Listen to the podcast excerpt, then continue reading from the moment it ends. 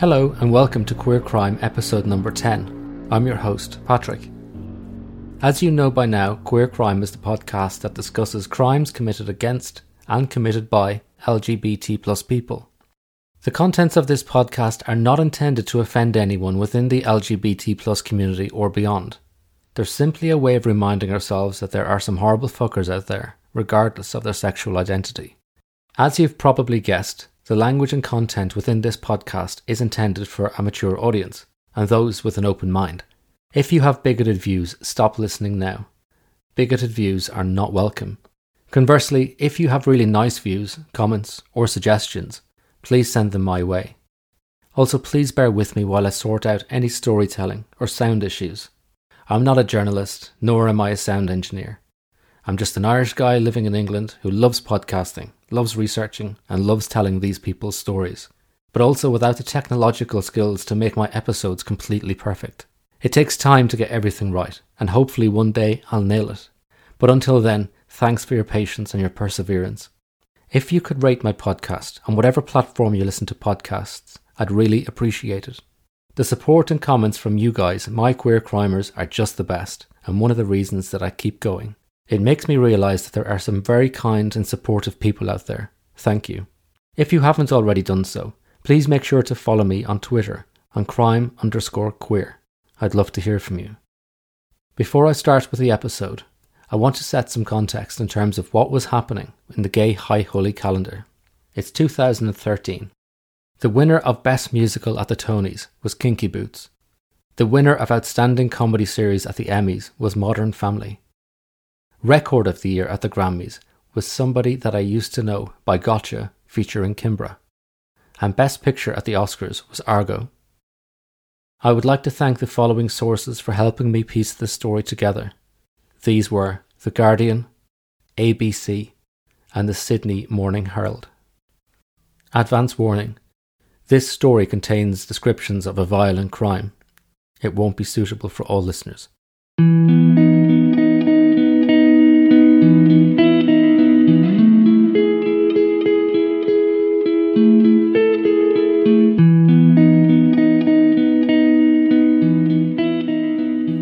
Neutral Bay is a harbourside suburb of Sydney, Australia. It is about three kilometres from Sydney's central business district. It's a beautiful self contained suburb on the shoreline which offers breathtaking views of the harbour and offers many shops, restaurants, and cafes for the residents of the area. It's a popular spot for young professionals and middle class families. One such young professional who lived there was Morgan Huxley. Morgan Huxley was born on the 5th of June 1982 he was the youngest child of Dee Huxley, the famous illustrator and author of children's books. Morgan was very close to his siblings. He had an older sister called Tiffany and an older brother called Oliver. As a young boy, he was likable, funny, personable, and popular. He was a sweet little boy whose easygoing and affable personality meant that he easily formed lasting friendships in his childhood. Friendships that continued into his adulthood. One of these friendships was with Chris Maroney. Morgan met Chris, his best friend as a child, and their friendship was solid and strong, filled with laughter, joy, shared experiences, and the happiest of memories. Morgan and Chris were inseparable and were always reliable, as best friends are. As a teenager, Morgan discovered an unquenchable passion for the water, and he spent as much time as possible in and around the harbour waters around Sydney. He studied at the Technical and Further Education College and also spent a year on an ocean engineering course. In 2009, he started his own business linked to his passion for the water, which involved building boat sheds and jetties. He threw himself into his business and he worked hard to make his business a success. He was at the beginning of carving out a successful life for himself. On the 7th of September 2013, Morgan put on his blue t shirt cargo shorts, and flip flops, and made his way to Lane Cove to a party to celebrate the engagement of his best friend, Chris. It was a good evening, full of laughter and celebrations for Chris and his fiancée Philippa. At some point during the evening, Morgan managed to lose his flip flops, but it didn't bother him. He was having a good time. As the night drew to a close, Morgan decided to share a taxi home with Chris and Philippa, as they lived just around the corner from him.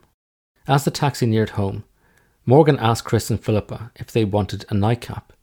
Chris smiled but declined, saying, Nah, mate, we're done. Catch up tomorrow.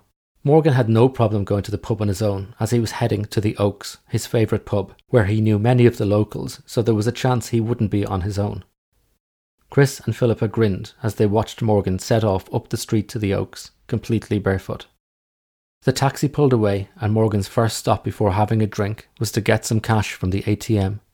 He was a bit intoxicated from the festivities earlier in the night, and it took him slightly longer than expected to get some money from the machine. During this time, he turned and made some small talk to the person who was waiting behind him, a skinny young ginger guy in his early twenties. After Morgan successfully grabbed some cash from the ATM, he made his way to the Oaks. It was around 1am when Morgan entered the pub and ordered a beer. Initially, he tried to go into a nicer bar towards the back of the premises, but he wasn't allowed in because he wasn't wearing any footwear. So he decided to sit on a high stool and a table near the front windows of the pub. While sitting on the stool, he occasionally played around with his phone, looked at the large TV screen on the wall, played around with his phone again, and so on. Morgan leisurely enjoyed his final drink of the evening before he had to walk the short journey back to his apartment. It was a night like any other. He didn't know that his every movement was being watched through the window.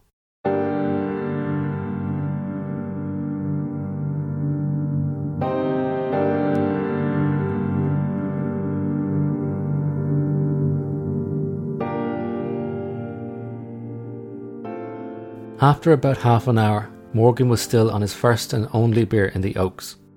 Around 1:30 a.m., a young waitress approached Morgan and told him that it was closing time. Morgan duly complied with the closing time request, and he got up off his stool and made his way out onto the street. He set off home in the direction of his apartment. When Morgan reached home, he made his way to his bedroom. He opened a window and he fell down on the bed, absolutely exhausted and still fully clothed. His flatmate, a 24 year old Irish girl called Jean, got up and closed the bedroom door when she heard Morgan come in, and then she fell back asleep. Fifteen minutes later, she heard two knocks on the front door of the apartment, and she assumed it was just one of Morgan's friends, so she rolled over and fell asleep again. Morgan, who was now passed out from his fun evening out, and Jean, who had fallen asleep again, didn't realize that someone had entered their apartment Morgan had forgotten to lock the front door when he came in. The intruders stealthily made their way upstairs and crept into Morgan's room. Quietly, they made their way to Morgan's bed, and they pulled down his shorts and lifted his shirt. They started groping Morgan. Jesus Christ, it's the stuff of fucking nightmares. As he was being groped, Morgan jolted awake. At the very moment he jolted awake, he felt a searing pain. He had been stabbed. A knife was plunged into his back and his neck. He tried to fight back, but he was stabbed again and again. He was stabbed in his shoulders and his arms. The stabbing continued, it was relentless. Such was the ferocity of the attack that the tip of the knife got lodged in Morgan's head. His carotid arteries were severed. He couldn't scream for help, he was choking on his own blood. His attacker stabbed him a total of 28 times and then left as stealthily and as quietly as they had entered. Morgan, who was clinging on to life, managed to get off the bed but he collapsed at his bedroom door.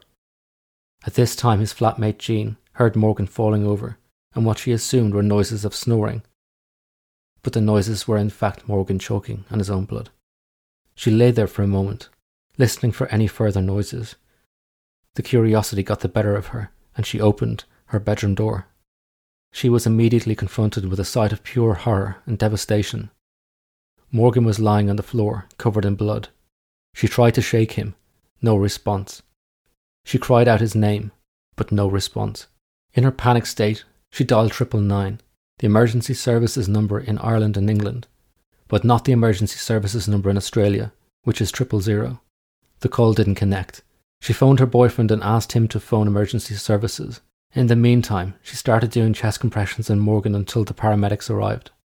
They were at the apartment within minutes. The paramedics discovered that Morgan was just about still alive, they rushed him to the hospital, and the police cordoned off the apartment block and the streets in the surrounding area.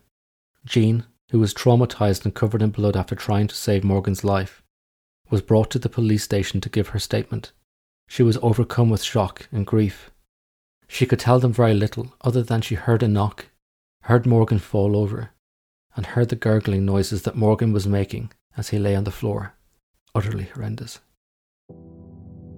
When Morgan arrived at the Royal North Shore Hospital, doctors did everything they could to save him. At 1:30 a.m., Morgan had left the Oaks pub after having a nightcap following his best friend's engagement party. At 3:30 a.m., he was declared dead. He was only 31 years old.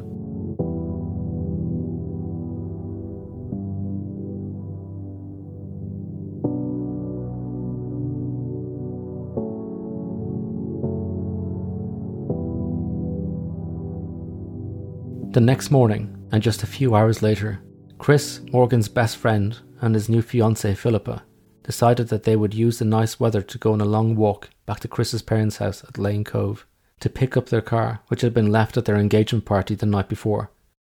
They set off on their morning walk on a route which took them on a street past Morgan's apartment. As they drew closer to the area where Morgan's apartment block was, they were shocked to see that it had been cordoned off with police and forensic teams everywhere. Chris wasn't sure if Morgan was awake yet, so he called him to let him know about what was happening on his street. Chris's call went straight to voicemail, so he left him a message. They continued on their walk to pick up the car at his parents' house. Soon after he arrived, Chris got the phone call that everyone would dread receiving. Morgan, his best friend, was gone. Morgan's family received the news just before Chris. They were floored. Their world had been rocked, and it would never be the same. It was a seemingly random attack. Morgan had no enemies. He was popular, handsome, and lovable. Who would want to hurt him? I often think about the job of the police having to tell a loved one that a family member has died, regardless of the circumstances. It must be one of the worst jobs to do. I could never do it. Over the next few days, the police threw a lot of manpower and resources at this tragic crime. They provided support and reassurance to Morgan's family during this incredibly dark time. The newspapers, though, were less empathetic. The media were extremely unhelpful with their reporting of the story. Understandably, Morgan's family were going through turmoil, and they were trying to deal with their overwhelming loss. They did not expect to go through a process of victim blaming and having Morgan's memory sullied by unsubstantiated claims.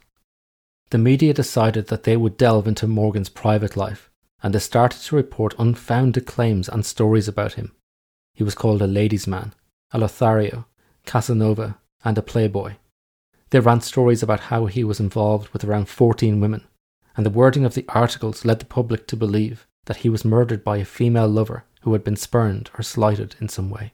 A news channel even suggested that it was a booty call gone wrong.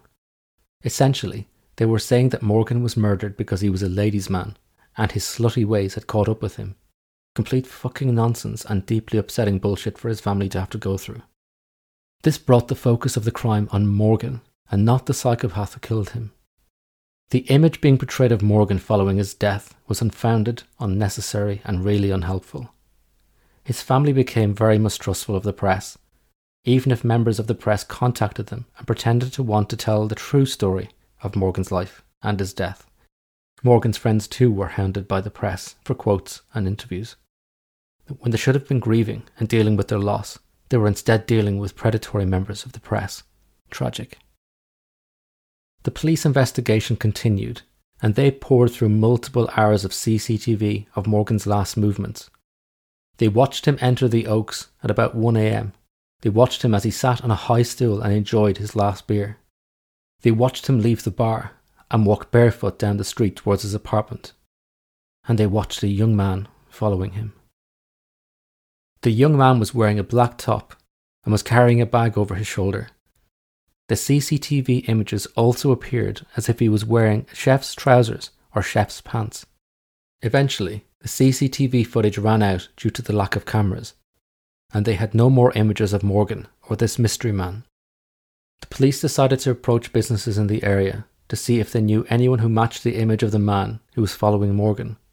He could have been the last person to see Morgan alive, or he might have been a witness to someone else following Morgan, someone who had not been picked up by CCTV. After visiting multiple businesses, the police approached a small business called the Sydney Cooking School and showed the CCTV image on a laptop to the barista who worked there. The barista confirmed that they knew the person in the image. The image looked like Daniel Kelsall, and Daniel was her colleague. He worked at the Sydney cooking school.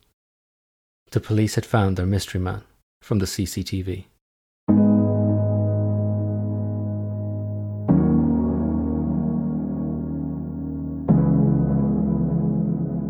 Daniel Kelsall was a 20 year old baby faced skinny ginger kid with glasses. He was your typical nerd who looked like he wouldn't harm anyone. He was socially awkward and unassuming.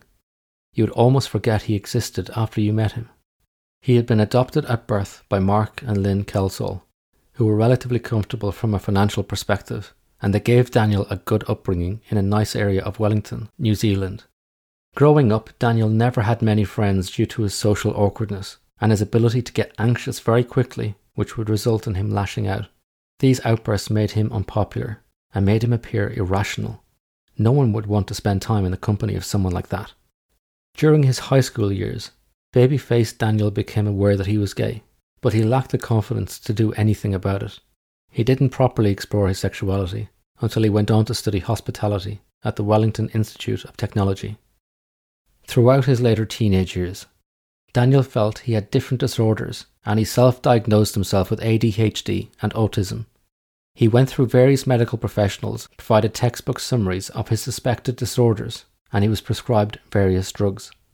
The truth of the matter was probably that he was feeling lonely because he was unable to make friends, and it was probably also compounded by the fact that he wasn't coping very well without the support of his parents, who had just moved to Sydney. Daniel's mother and father did everything they could to support his development and get him out of his dark funk. They moved him from Wellington in New Zealand to their home in Sydney, Australia. When he got to Sydney, he approached the Sydney Cooking School for a job based on his prior training at the Wellington Institute of Technology. Despite his awkwardness and shyness, he got the job. It was hoped that this job would bring him stability and he would start to settle down and find his way in the world. His new job was based right opposite the Oaks, Morgan Huxley's favourite bar. A few months later, a chance encounter at an ATM between Daniel and Morgan would change the lives of many people forever.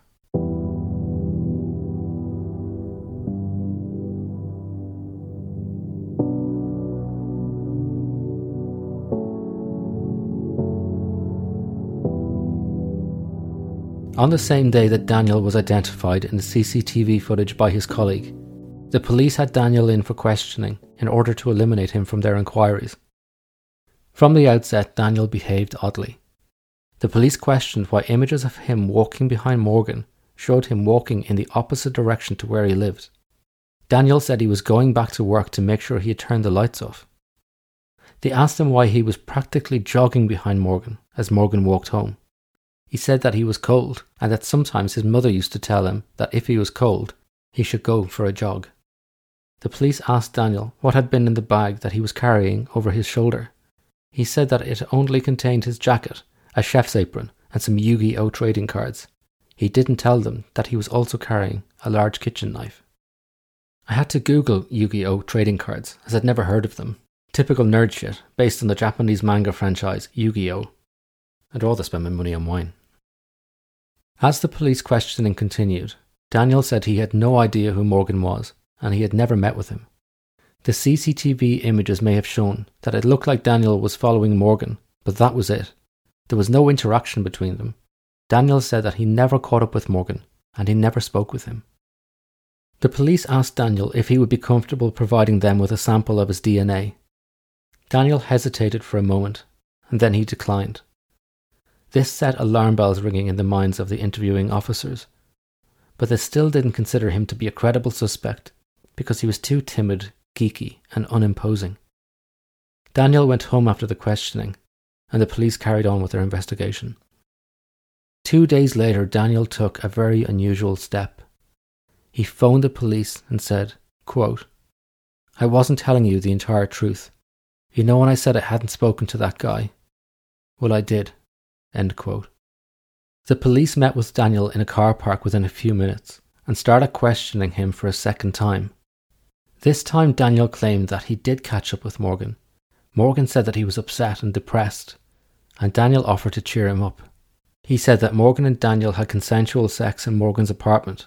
When Morgan fell asleep, Daniel decided to leave, and as he was leaving, he saw a blonde woman walking towards Morgan's apartment. He said he didn't want to tell the police about the blonde woman and the sex he had with Morgan because he was too afraid. He didn't want to be implicated in the murder, but the police didn't believe any of it. There was no doubt that Morgan was heterosexual. This was just utter lies coming out of Daniel's mouth. The police knew that Daniel's DNA and possibly his fingerprints were inside Morgan's apartment and that he would eventually be caught. They suspected he had fabricated the story about the blonde woman, based solely on the inaccurate and irresponsible speculation in the newspapers about a woman killing Morgan. The police immediately placed Daniel under arrest. It was exactly one month since Morgan's murder.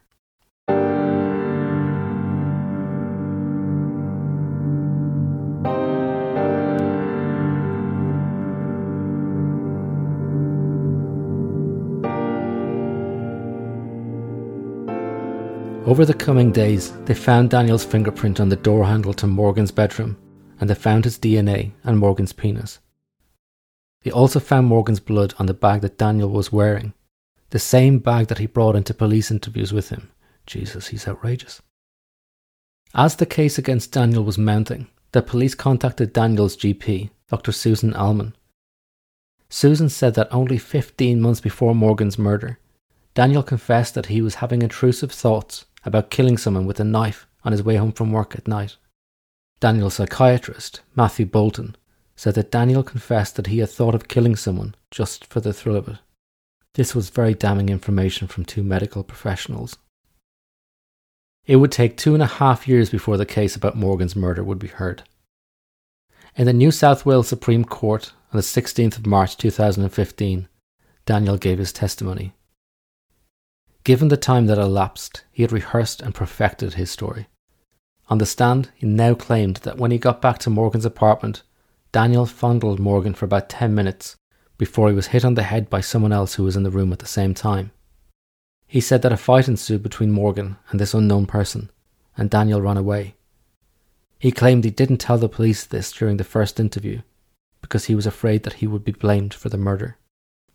The jury saw right through Daniel's bullshit there was absolutely no evidence that Morgan was sexually interested in men. There was no evidence of any sexual activity, just Daniel's DNA in Morgan's penis, which was a result of Daniel groping him when he was asleep. Daniel was just a baby faced, lying, manipulative, remorseless psychopath, and the jury knew it. Two days after Daniel's testimony, the jury took just two hours to find Daniel guilty of murder and indecent assault. He was sentenced to 40 years in prison with a minimum term of 30 years. It will be 2044 before he is considered for parole. As part of my research, I came across a July 2019 article which reported that Daniel is having so much sex in prison that he is too tired to participate in prison programs. This is denied by prison authorities, but a source confirmed that this type of activity within the prison system is rife. Jesus. Despite this case being relatively clear cut, there are still many more questions unresolved. Had Daniel stalked anyone before? Had he attacked anyone before? Had he sexually assaulted anyone before? Why on earth had the media started victim blaming Morgan? Would they have done the same if it had been a woman who was the victim? How have Daniel's parents coped with this horrible situation? I guess some things we'll never know. I will not finish this episode with Daniel being the last name you hear from me on this case. It's more important to reflect on the truly loved and remarkable person that Morgan was. His family statement outside court summarised it best. His family were too upset to read the statement, so it was read by Jessica Hall, Morgan's ex girlfriend, who he was still very close to. Quote, An inspiring, generous, and loving young man, Morgan was beginning to make his way in the world he had hopes and dreams that he will never have a chance to realise. He will never get married and enjoy running around the park with his children. We love you, Morgs. End quote.